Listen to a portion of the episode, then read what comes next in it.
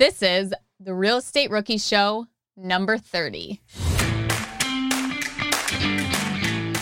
Are you able to fill in that weakest link for them? Do they need you just like you need them? Is your strength also their strength? Then it's probably not going to work out.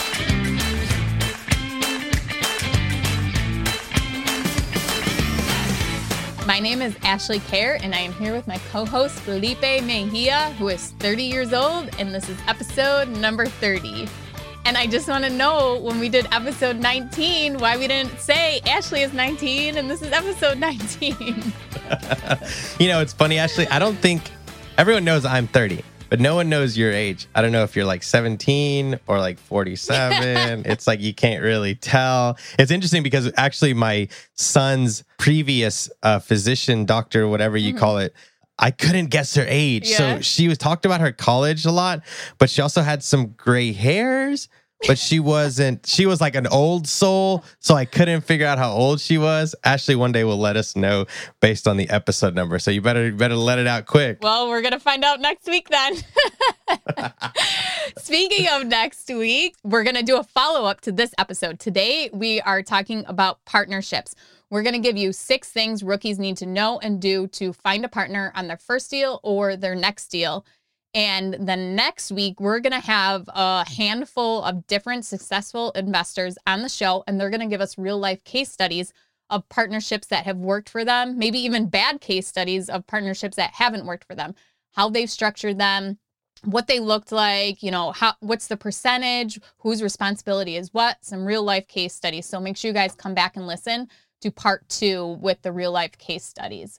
But today, you want to um, tell everyone our our six things we're going over, kind of summarize it? Yeah, absolutely. So today, me and Ashley are going to be talking about the six things to create a great partnership as a rookie. And I know that's sometimes hard because when you first start out, you want to learn everything, you want to do everything, but but me and Ashley have both built a successful real estate business out of using partnerships because we've both realized and humbled ourselves enough to know that we don't know it all. We're not going to learn it all.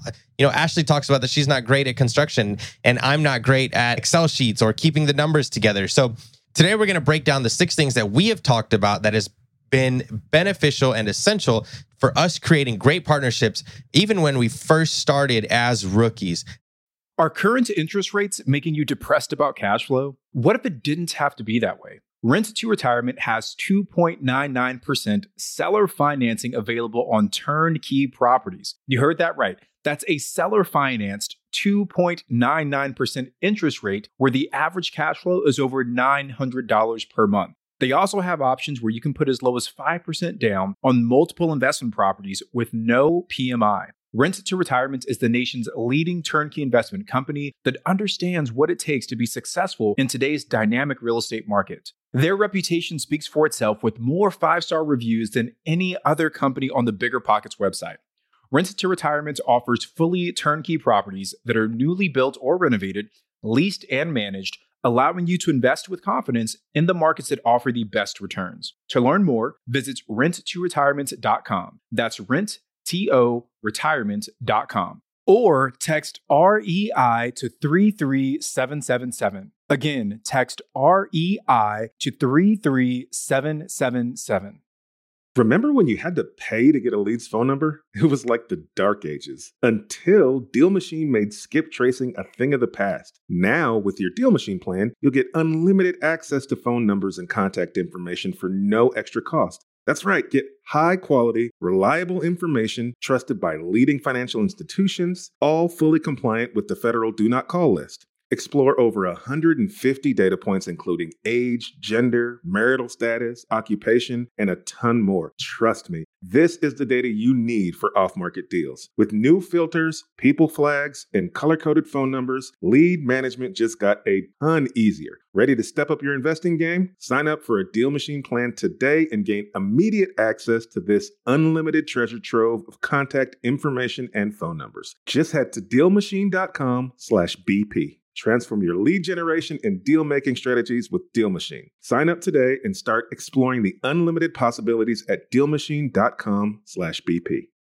If you're in the landlord game, you know the importance of solid tenant screening. That's where RentRedi steps in. Now, RentRedi's got an important new feature proof of income verification. And get this with Plaid certified reports, you'll see everything from income summaries to total earnings by month. So say goodbye to those gut check moments and hello to confidence in renting with RentRedi. Rent Ready is included in your pro membership at Bigger Pockets. Now, if you're not a pro, they're offering a six month plan for just $1. You can't beat that. So visit rentredi.com. That's R E N T R E D I.com and use the code BP Investor. That's BP, like Bigger Pockets, Investor to get six months of RentRedi for $1. Ashley, do you want to take the first one? Yeah. So the first thing, number one, is the missing piece.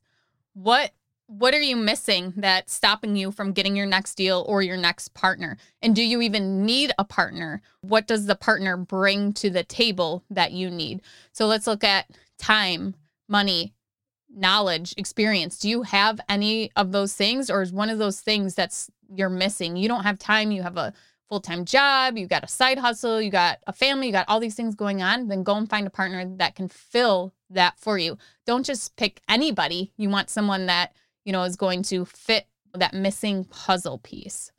Absolutely. I agree. When I first started investing and realized that I needed a partner, one of the biggest things that I wanted to do was what is this person going to fill a void that I have? Like what is it that I'm missing? And I figured that I figured out very quickly that the biggest thing that was affecting me was that I didn't have the time to run my numbers or or not just run them but like keep up to date with them keep all the spreadsheets keeping all the the receipts making sure that i'm staying within budget like i just wasn't good at that so i needed to find a partner that strategically wanted the same thing that i wanted but also could do the things that i wasn't good at yeah, I think that's a great point. And like for my example, I wanted to really learn how to do a rehab, like a full blown gut rehab.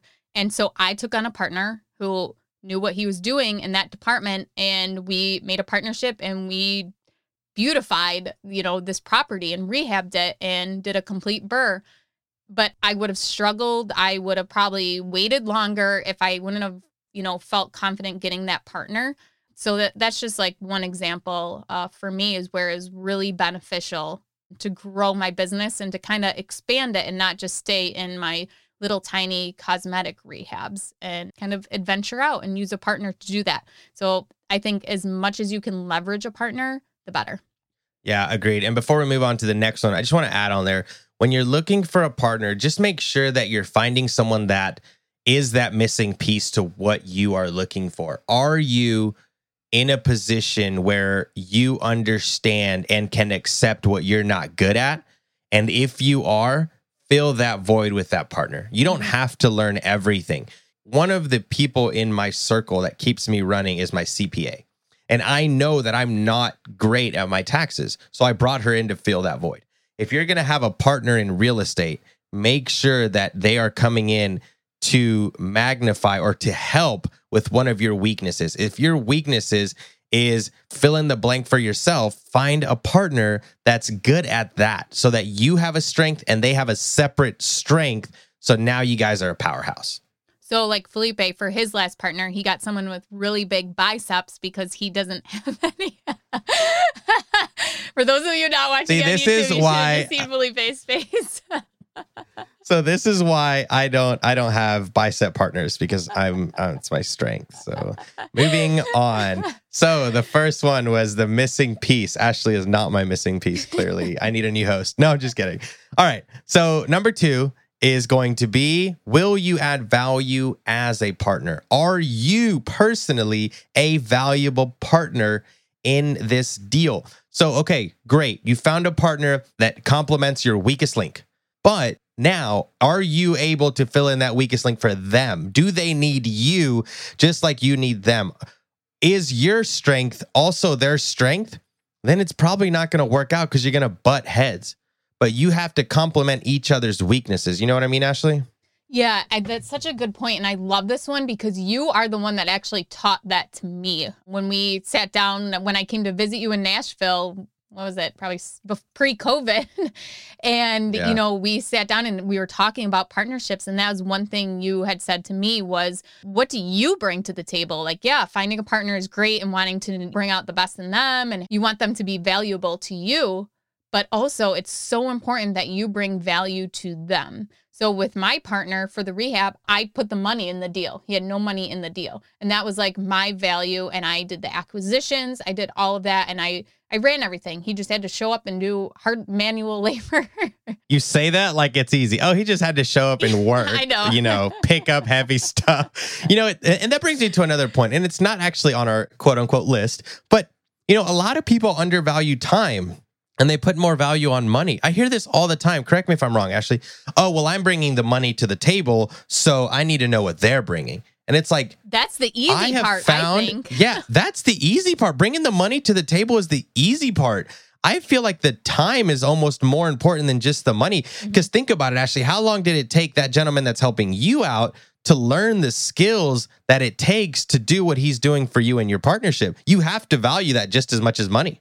Exactly. And like he was the one that um, you know, had to to drive there, had to put in the time. And you know, I worked side by side with him because I wanted to learn. But, you know, even if you know it's they're not doing manual labor maybe they're out trying to find the deal and you're just putting the money in when they find the deal that still takes a lot of time. And so you really have to think about what what do you want to give up? Do you want to give up money? Do you want to give up time? Where does that that go from here? Yeah, exactly. One of the things that I'm going to add to this is what kind of value are you bringing to the partner is are you actually continuing to work on your strengths? It does me no good if my partner comes in with a strength and then lays back. Hey, I'm already good at it then we're just going to keep doing it because I've been doing this for 30 years the same way. My question is also going to be, well, what are you doing to further your education and the strength that you have, right? So if you're really good at keeping the numbers, Excel sheets, doing this, that, the other, like, are you furthering your strengths in that? If you're a carpenter, what are you doing to get better at it, right? I see like, like if you go on Investor Girl Brit's IG, like at the very beginning, her videos were decent, her her strategies were okay, but now she's like it's crushing it, right? Because she's like consistently pushing that boundary and consistently getting better. So I want my partner to do the same thing. Hey, who are you mentoring under? Who's, you know, I'm, I'm wondering how are you growing? Are you at the top of your game right now? That's awesome. But who are you mentoring from? Who are you coaching from? Who are you learning from to continue to work on your strengths?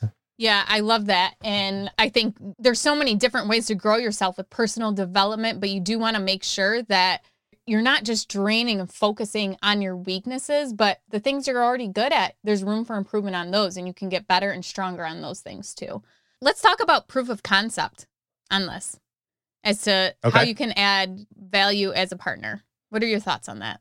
Proof of concept. How can you add value as a partner? So one of the things that that I like to give an example of is can I prove to my partner that I'm that I'm good at this, that I've done it before, and do I have a history on it? For example, when I pitched my idea to Diego, one of my partners, I was like, "Hey, this property does 1500 in cash flow. This is how it does. I'm going to show you the past 6 months rent roll. I'm going to show you the deposits. I'm going to show you what it costs to do this.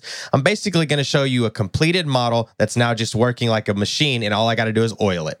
And he saw that I've built 3 of these. So he's like, "Oh, okay, it's going to cost me exactly fill in the blank how much money, and this is the return, and this is the cash on cash, and yada, yada, yada. Fill in all the blanks, and we're set. So I had proof of concept in three deals prior to presenting it to a partner because I think that's really important. Now, if your partner is bringing not money, but time, then I want to know what they've done with their time. Why is their time a value add to myself? Do they just have time because they don't have a job? Or do they have time because they've put themselves in a position where they can bring in, I don't know, an expertise in plumbing or, or, or things like that? Yeah. So I I think that putting together the proof of concept and like showing them exactly, you know, how you've been successful before or how the numbers work, the more information you can give them, the better. And I I just want to add to this is this can work with your spouse too. If you are just starting out in real estate and you want your spouse on board, treat them like they're going to be your partner. Get them involved or, you know, maybe not involved where you're maybe they just want to be in the loop, know what's going on, or figure out how much involvement they want. And just as you would uh, approach a partner and just as you would find what value your partner brings to you, figure out that out with your spouse too, because sometimes not having that support at home and trying to build this business can really take a toll on you, can kind of hold you back. So I think that everything Felipe just said, you know, just do that with your spouse too. Get them on board and figure out how much they want to be involved in the process too. Do you agree with So, that? Oh, 100%. And uh, let's talk about weaknesses before we move on. But I did want to, Yeah. let's get a little personal. Your husband owns like a huge dairy farm, right? So he's not really involved in your real estate, but he supports your real estate. Is that, is that, is- Yeah. is, that right? Yeah, that's right. I mean, it's a small dairy farm, but yeah, I mean, he's helped me do a little bit of rehab this winter, but other than that, he's never been involved except for like, hey, do you want to co-sign a mortgage with me?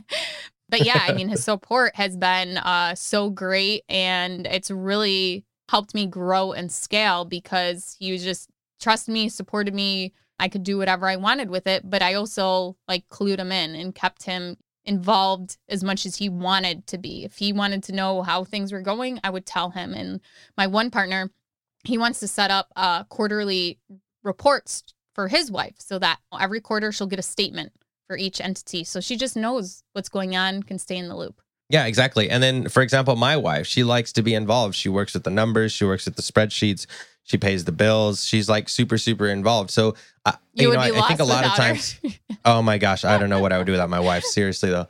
It's interesting because sometimes I get the question of like, oh, okay, I want to build a partnership with someone. And then you want to like exclude your wife or your spouse. But like you said, we both are married and, you know, your husband is not involved and my wife is involved.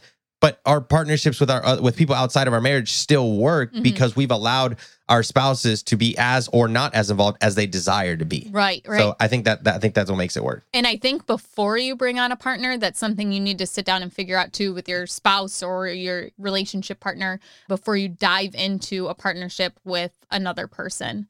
But yeah, Agreed. agreed. Yeah. So I'm glad we touched on that. But let's talk the weaknesses now.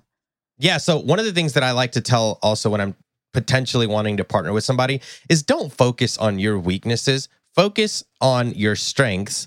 Allow them to focus on their strengths and bring those together for a, a powerhouse of a team. If you focus on trying to fix your weaknesses, then you didn't allow your partner to complement those with his strengths or her strengths.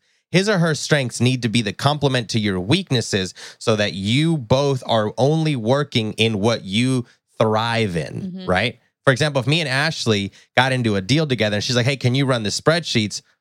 No, no, no, I can't. That's going to be a terrible business decision. Yeah, because everybody knows my my new nickname, the lady in What the was it street. again? The- lady in the street, freak in the spreadsheet. That's hilarious. I love that. episode. But That's so yeah, funny. it- yeah. it- so I'm glad we touched on that. But yeah, one of my weaknesses, well, it used to be, you know, doing a rehab. So I found a partner to help with that. And then I'm opening my liquor store and I've never had to open a retail business before. So my partner for that has five restaurant franchises that he owns. And he's been helping, and his manager that manages all of those uh, stores for him is actually helping getting our liquor store going. So that was another way I, I leveraged a partner. And I knew that my weakness is managing employees. So I did uh, did not want to do that. So that's why I took on a partner who would do that. okay, so I'll go work for you, Ashley. Okay, no, you don't want to work for me. Number three. Okay, so how to find a partner. You figured out Finally. the missing puzzle pieces. You know what you need in a partner. You know how you can be a good partner, what you can bring to the table, what your strengths and weaknesses are. So, finding a partner. First, sit down, write a list of potential partners. It can be anybody. Think of the people you know and just write it down and then start from there. Agreed, 100%. Identify the potential partner, I think, is key. Because if you just go out willy nilly and trying to find anyone and anyone who can maybe can help you, then you're going to have an issue. Because then you're just going to be looking for that into somebody versus identifying it that. And that's really important because you don't want to go out and look for a partner. You want to identify a partner and then find someone that fits that mold. That's why you never go to the grocery store when you're hungry because everything seems to fit. And then all of a sudden you have two baskets full of food. But if you identify what you're going to eat, you go into the grocery store, you get what you're going to eat, and you leave, then you're fine. You don't have, you know, three baskets full of food. It's the same concept, I think, when finding a partner. Identify what a partner looks like, draw it out, write it down, whatever works for you. And then someone has to fit that mold. Yeah. And you want to, so once you get that list going, you figure, you know what you need in a partner, it's time to approach the partners and potential partners. And this is the scary part. This is where it's, it's hard to ask people for money for their time.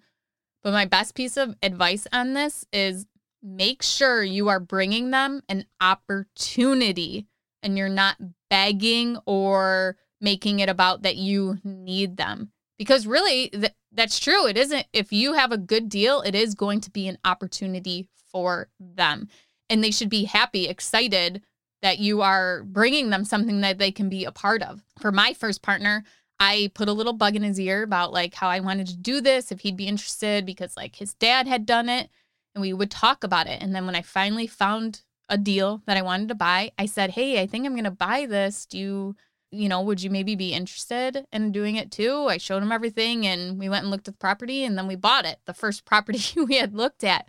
But I think it's all about keeping that that balance of not like, please, will you will you do this for me? I really need someone to loan me money, blah blah blah, and just showing them on paper, giving them as much information as you can, how this is an opportunity for them, and at the end of the day, they should feel lucky that you approached them for this deal.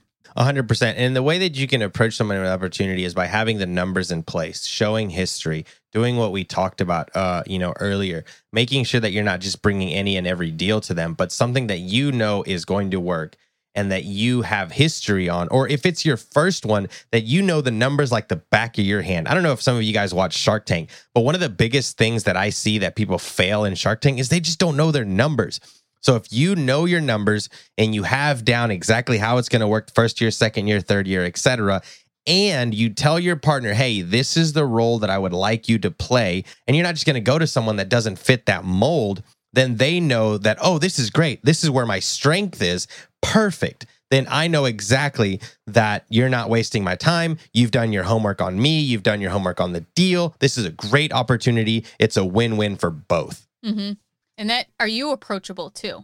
So when you Super bring key. them the deal, are they are they going to feel comfortable with you too? You got to make sure that um you know when you're presenting it, you you are approachable for the partners to be able to ask you questions, for them to trust you. So I think that's something else you really need to to look at is make sure that they can approach you with their questions, approach with their advice or with your advice that they may have to ask you during this whole process, especially if they're a new for this and maybe they haven't done real estate investing and maybe they're just the money this time and they're learning from you. But let's talk about my favorite favorite part of this whole partnership thing is the partner presentation. I'll let you have to take over this one because getting the financials on just- yourself and your partner, analyzing the deal, all would- that is way out of my wheelhouse. I would just cut you off because I would be so excited. Like, well, you know, make sure you get the color coded binder out. I'm going to let Ashley do what she does best and talk about the presentation portion to the partner. Okay, so you need to go to your local Walmart, get a three ring binder, and put together your presentation. First, Okay, let me cut you off. First of all, if you come at me with a three ring binder with all these numbers and doohickeys, Ashley, I'm walking out the door. Okay, let's let's talk about that. How would you prefer to get if someone was approaching you? How would you prefer to receive it? Oh, I like this question. Okay. So honestly, I, I'm more of a history type of style. So I would, so for example, you're going to have a successful liquor store, right? So if you were like, hey, Felipe, I want to open up another one in Nashville or another one here, will you partner?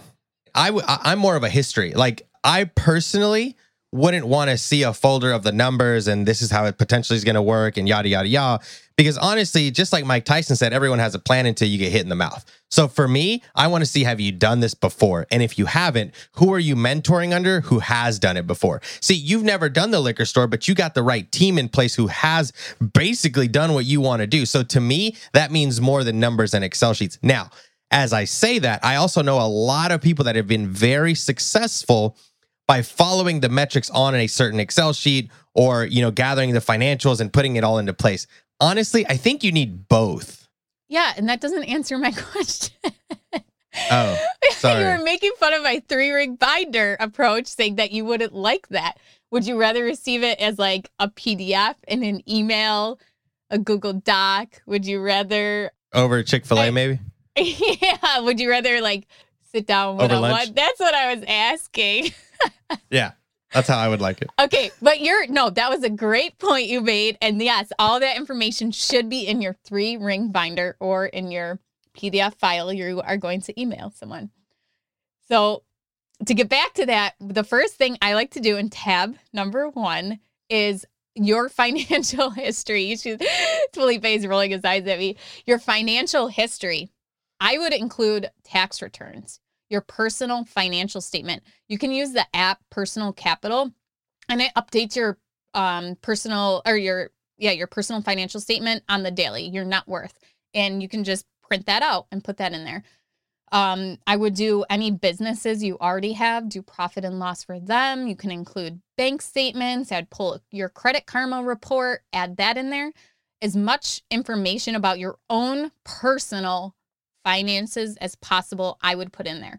So great to have a strong foundation before you're going to go and ask someone to manage their money. You want to be able to manage your own, the money that you already have before you approach someone. And it's not about how much money you have, it's about how you manage the money you do have. And you want to prove that when you approach a partner.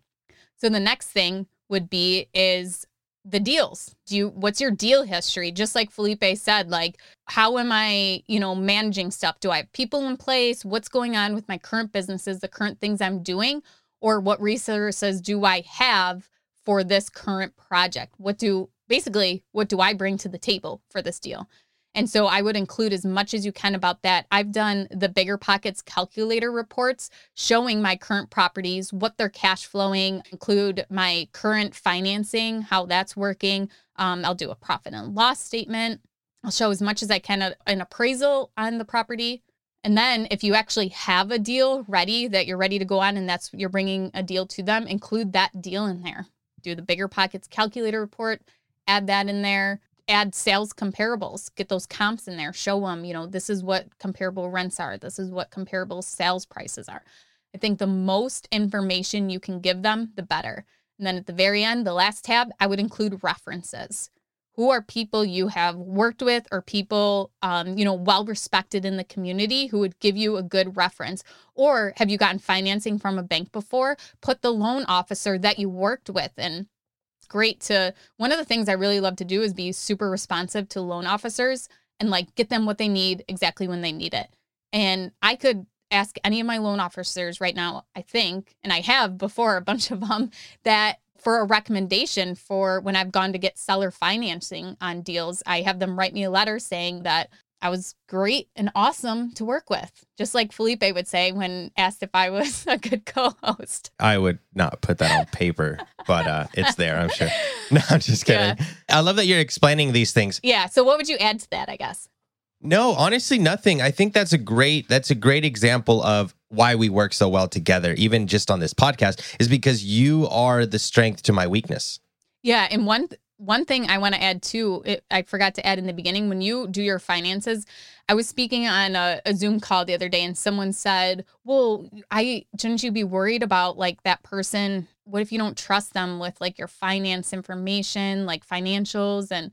Okay, well, you can like block out your social security number, stuff like that. But if you're partnering with this person, you want to be able to trust them with at least seeing your tax return. So I think that's a kind of a big red flag. If you don't even trust them to look at your tax return, why would you want to partner with them in the first place? Yeah, 100% agree with that. If you don't even have the, if you're even questioning the idea of not showing them your tax returns because of whatever reason, probably not going to be a good partner because a partner is going to see just about as much as your spouse is going to see when it comes to finances and business and all that. So, super, super careful with that. I mean, listen to your gut, listen to your spirit, listen to everything that encompasses who you are. And if you just have a negative feeling towards this partner, walk away Mhm. because it's going to save you a lot of troubles more than just money, headaches, sleepless nights, the whole bit. So just be super, super careful with that. Uh, but like I was saying, you know, Ashley's completely right. When it comes to partnerships and and presenting that to the other partner, that's why me and Ashley work so well together because she is definitely the strength to my weaknesses and vice versa. So it helps a lot to be able to have somebody that does that. So the last part of that is closing the partner. I think it's really, really, really, really important to close up that conversation with somebody by speaking about your and we'll talk a little bit about this later uh, that'll be our number six about goal alignment but closing the partner is going to be like okay you've presented the deal right? You have you know how to find a partner you know what missing piece and you know what value they're bringing. But when you're going to close the partner you need to make sure that it's going to align for both of you guys that this deal is going to work for both of you guys. Because and like i said we'll talk a little bit about this later but is one person's goal cash flow and one person's equity, then the deal's probably not going to work.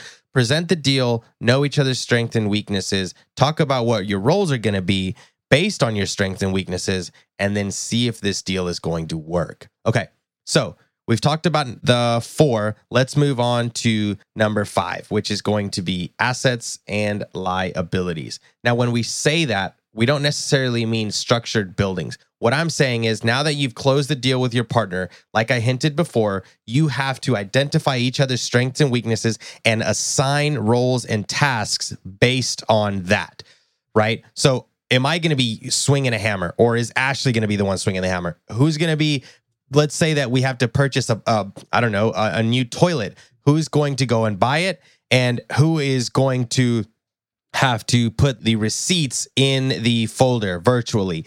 who's going to set up the Zoom calls, who is going to talk to the contractors. It's really important that you identify each person's weaknesses and their strengths, their assets and their liabilities. Ah, see what we did there? To assign each person their tasks. What is your task? What is my task? Is that something that gets put in my strength or in your weakness? It's really important that you do that. Let me explain another reason why if we make a list of everything that get needs to get done in this project from buying new doors, new toilets, whatever the case may be, everything that needs to get done down to buying products, putting the receipts, opening the bank accounts, you write down a list of everything that needs to get done and then you assign tasks to each other based on your strengths and weaknesses. Oh, yielding a hammer, Felipe. Excel sheets, Ashley. Buying a toilet, picking up and delivery, Felipe making sure that we stay within budget, Ashley. So assigning those tasks to each person based on their strengths and their weaknesses is key to making sure the project now runs smoothly. That's very important. Yeah, and when you and when you structure your partnership too, these are kind of you can put these generic things into the operating agreement. So you want to have agreement an agreement ahead of time like stating, "Hey, when we do a rehab, we're going to sit down together and we're going to assign the task then." Or when we do a rehab, Ashley does this, Felipe does this, and it's already ahead of time laid out for you. So put as much information as you can ahead of time in your agreement. There aren't any disputes and you already have your strengths and weaknesses figured out and what your job roles are going to be. Now, this isn't to play a blame game, okay? We're all human. Someone's going to drop the ball. But this is so that nothing falls through the cracks, is what we're trying to identify. Let's just say that Ashley forgets to upload a receipt and we're missing $500. This isn't to say, oh, Ashley, you stole $500. It's like, no, okay, at least now we know that was Ashley's role. So let's go look in Ashley's tabs to see where that is. Oh, look at this. Ashley forgot to upload a, you know, a toilet or something that we had to buy, but now at least we know where that is. So it's not about assigning who's at fault. It's about making sure that items don't fall through the cracks. Because the last thing you want to do is finish a rehab and you're missing $500 because fill in the blank. It's not about assigning whose fault. It's all about making sure things do not fall through the cracks.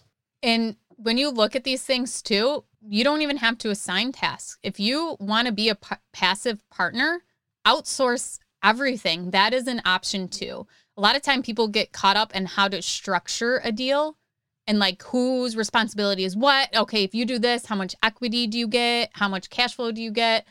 Take a breath and you can outsource everything. If it is going to be that complicated for you, go ahead and outsource it. Then neither you guys are passive there's no anything that needs to get done is you guys are each paying that fee 50-50 or however you have structured it.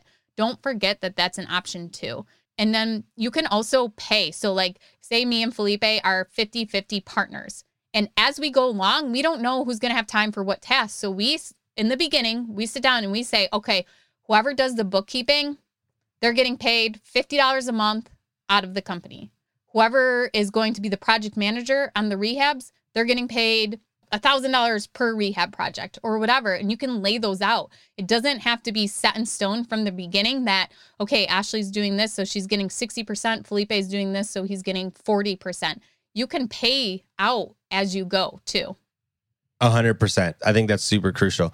Whether you need to buy or sell, or you're just obsessed with looking at homes for sale, Redfin's got you covered. Redfin updates their listings every two minutes to help you see new homes first. And they give you personalized recommendations based on the homes you like, so you can find the home that's just right for you, whether that's a cabin, a craftsman, or a castle. With the top rated Redfin app, you can favorite homes, share listings with others, and schedule tours, even the same day, with a local Redfin agent who can help guide you through the whole home buying process. And if you're looking to sell, Redfin agents have the experience to help get you the best price possible for your home. That's because they sell twice as many homes as other agents. With a listing fee as low as 1%, Redfin's fees are half of what others often charge, which means you'll have more money to put towards what matters most to you, like your next home. In fact, last year, Redfin saved home sellers $127 million. No matter where you are in your real estate journey, Redfin can help. Download the Redfin app to get started today.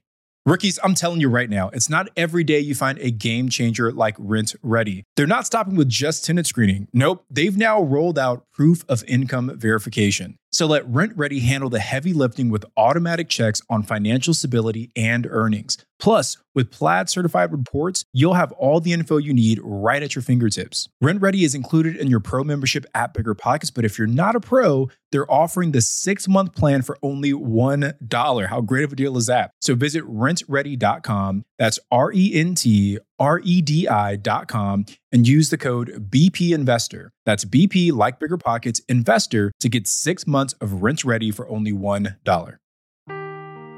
Seeking the truth never gets old. Introducing June's Journey, the free to play mobile game that will immerse you in a thrilling murder mystery.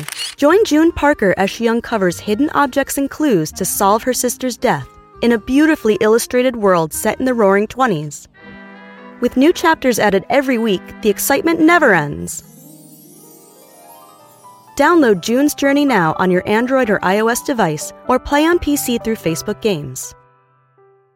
Okay, so now we've identified assets, we've identified liabilities, your strengths, your weaknesses, how you can complement and leveraging each other towards that, assigning tasks, the whole bit. The last and most crucial step, I think, when getting ready to pull that trigger on that deal is do your goals align? And we could talk about this forever.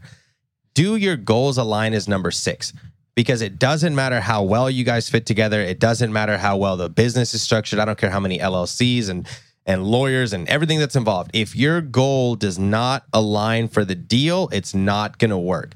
If Ashley's goal is for an equity play and mine is for a quick return in less than six months, our goals don't align no matter how much we are going to work well together. We have to have the same goals as to what our deal is going to be and what our outcome is for that property. Yeah, so one of my favorite things that I recently learned this past year is family alignment meetings with your partner. So if Felipe and I were partners and we were going to have an alignment meeting, we would invite our spouses, maybe even our kids to be a part of this because it is so important to make sure you guys are all on the same page. In New York State, and I hate to be negative and a pessimist on this, but New York State, if you get a divorce, it's 50 50. So if Felipe was going to get a divorce in New York State, his wife would, you know, be entitled to 50% of the company or actually 25, you know, he owns 50, so 25 of the total share. So she would become a partner, you know, you can pay them out, all the logistics, blah, blah, blah. But there is the chance that she could end up as being my partner. And there are ways to protect yourself from that and operating agreement stuff like that. But I'm just saying going forward, like it's very important to have these meetings because she could be part owner someday, but also like Felipe cares a lot about what she wants and what she thinks. And if you're not all on the same page and she's telling Felipe this and I'm telling Felipe this, that's going to cause a big strain in the partnership if she wants Felipe just to sell it all and they're they're moving to Waikiki, but I want to keep buying more properties. so ha- inviting your spouses to those alignment meetings I think is is a great thing. You don't only want to be aligned with your partner's goals, but you want to bring in your spouse, your girlfriend, whoever. Yeah, 100% agree with that. If you don't have everyone aligned, because I've seen more businesses not make it because a spouse was in the other ear saying negatively about the other partner. So you need to make sure that everyone is aligned together with a deal to work. Now, the next part about goal alignment, I think is very important. I think listening to understand your partner and not just listening to reply to them is crucial when setting up a business plan. If me and Ashley are talking, all right, we need this amount of cash flow and we're talking cash flow and we're talking cash flow, but I'm not listening to Ashley to understand why she wants cash flow and I just hear cash flow, cash flow, cash flow, then I could miss something crucial in there where Ashley might be saying, Hey, I want to do cash flow so that we can reinvest that same money. And I might be thinking, Oh, cash flow, so I can pay off the Tesla. Right. So I have to listen to understand Ashley, not just listen to reply to my partner that's definitely something I struggle with because I like to have control and I like oh, we to know. do oh, it. Oh, we know. We we know. We know. We know listening is hard for you. No, I'm just kidding. I think that's the first time you've made a joke at me. It's always me criticizing you. Finally, we got it, Ashley. Yeah, I mean that would have a lot of truth in it. Yeah. Might have not been a joke but yeah, I I completely agree with that. You need to to understand and like I have chosen my partners where they let me have the control and they like me to have things in control and they're, you know, they have their things they're responsible on, but they rely on me a lot and I I like having that control and authority over things. I wouldn't be a very good passive partner. I guess I'd want to know everything that was going on, and I would just be like nagging them, like, "Oh, you know, what what's the profit and loss look like today?" and so now that you've you know you have your partner we've talked about kind of more of the mindset stuff and finding the right partner what what to look for what you should be like let's talk about like okay you found your partner how how do you structure it what what are some important things you need when you put this partnership together. Obviously consult an attorney you know you want to put it together with an attorney to make it legal and make it correct. But there are a couple things that we can recommend to you such as an operating agreement that your attorney can draw up for you. But felipe what are some things that you put into your operating agreement with your partner that you think um, has been really beneficial such as things that you planned out ahead of time so that going forward there's no disputes no confusion Sure, absolutely. So if you've gone through steps one through five that we've already talked about, the operating agreement that you create should be easy. It should be super simple because you've already identified your strengths, identified who has what roles, and everyone is going to agree on that. So if you write down your strengths, your partner writes down their strengths in a deal, and they align to create a perfect deal, then you just now you just translate that into an operating agreement. Now, in the Latino culture, a big thing with us is our last name. So for us, an operating agreement is really important. But more than that, it's just who we are as a person in our last name. If I tell you I'm going to do something, it literally breaks my heart if I do not or cannot for whatever reason. So in my operating agreement with my partners, we typically write out what we expect from each other, how we're going to hold each other accountable to that, and then obviously just having a lawyer write it up to make it legit. And then we just go get it notarized, file it away. If we ever need it, there it is. But I can tell you this I've looked at every one of mine once the day we created it because we've just been able to. If you follow these steps, I'm not going to say it's going to be perfect, but it avoids a lot of the hassles.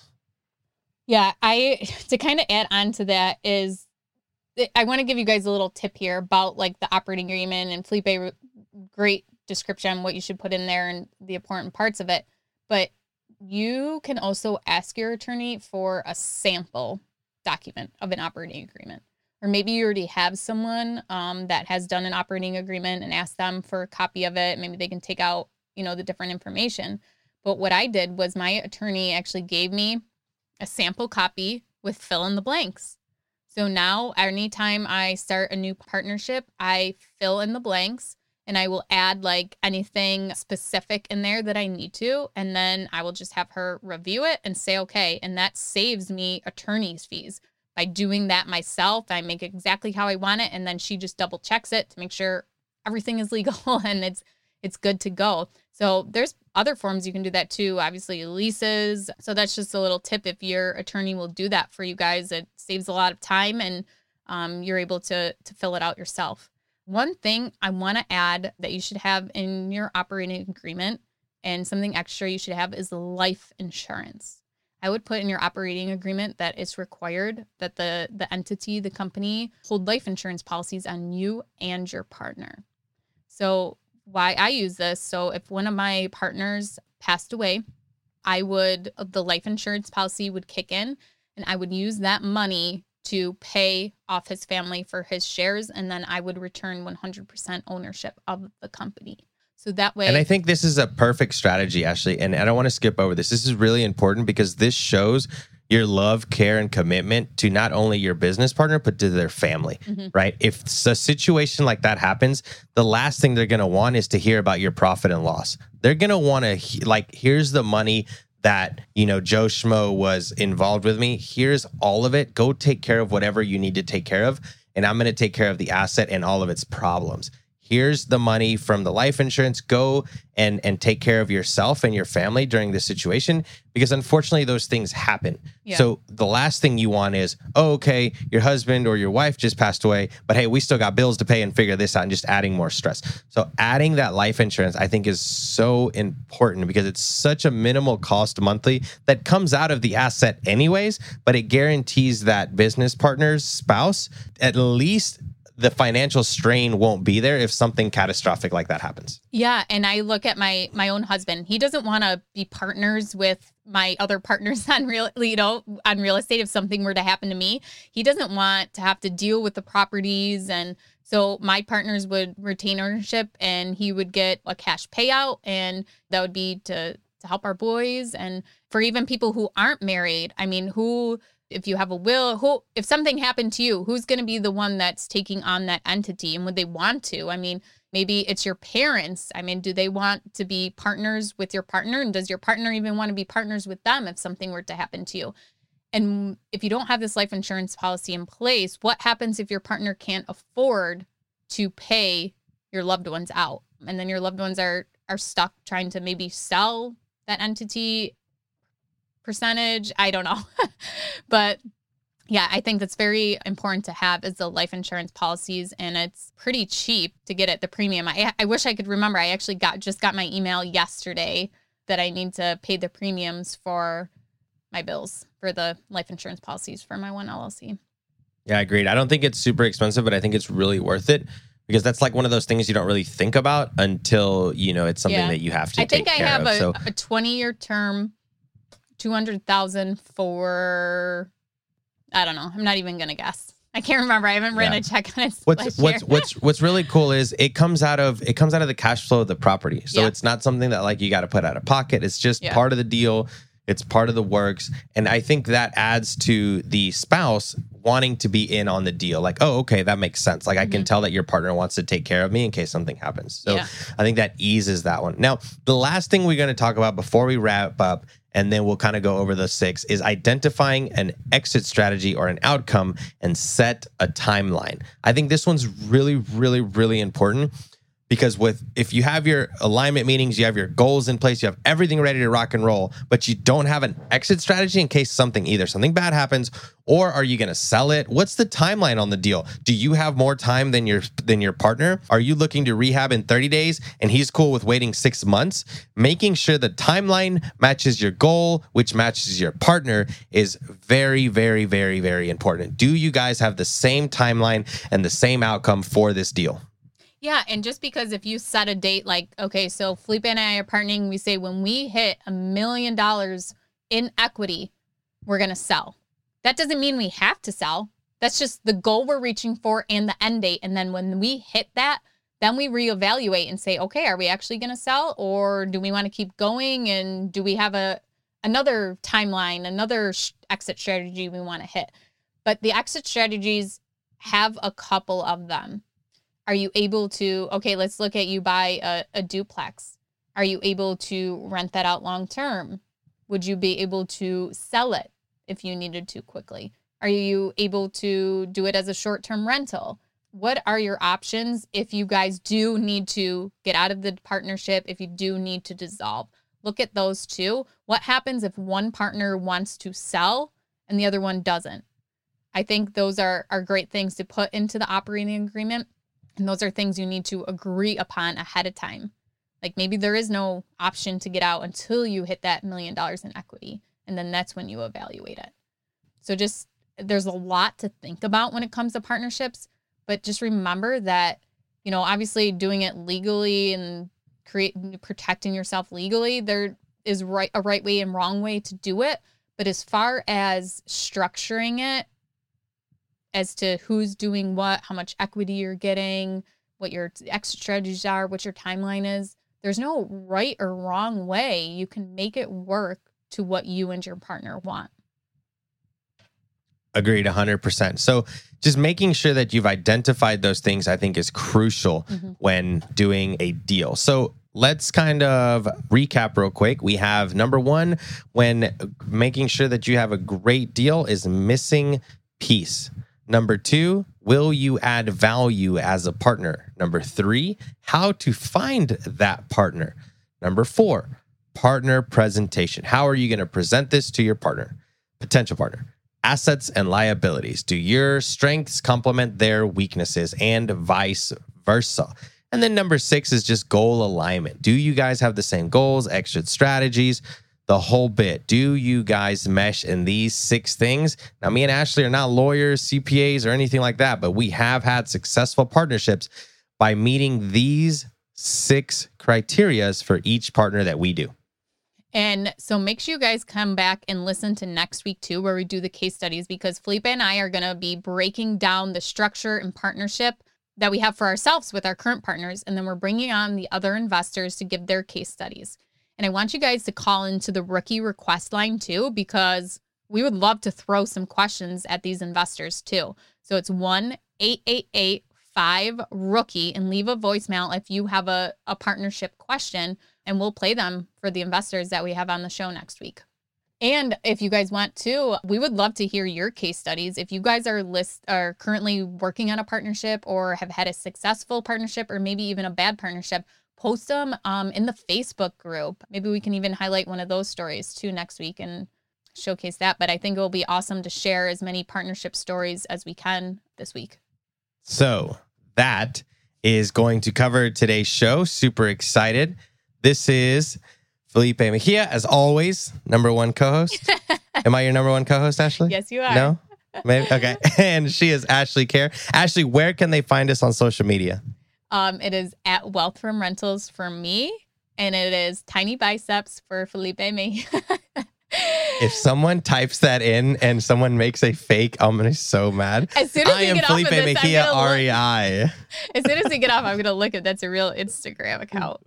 That's terrible. So mine's Felipe Mejia, R E I. This was fun today. I mean, you and I it talk was. about partnerships a lot, and it was fun to to do mm. an episode on that. And I can't wait to like get into the nitty gritty next week and really talk about what the percentage ships are, who's responsible for exactly what. But this was good, kind of getting the foundation down as to why you might need a partner, how to find one, what to look for, and what to do.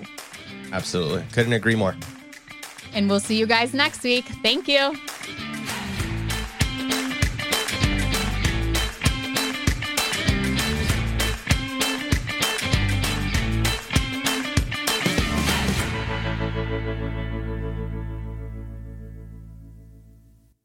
Getting started in real estate can be daunting. There's so much to know, obstacles to overcome, lessons to learn, and risks to avoid. It can all be so overwhelming. If you're feeling motivated to invest but too overwhelmed to take action, here's some advice. Take it one step at a time. And here's some good news for you. The Rookie Bootcamp is starting on May 20th, and Tyler and Ashley will be guiding you through each and every step until you're the proud, confident owner of your first investment property. Through eight action packed weeks, they'll guide you step by step through those first questions, decisions, and obstacles that every beginner investor must overcome. So if you're serious about becoming an investor this year, head to biggerpockets.com slash step and join us in the Rookie Bootcamp. See you there.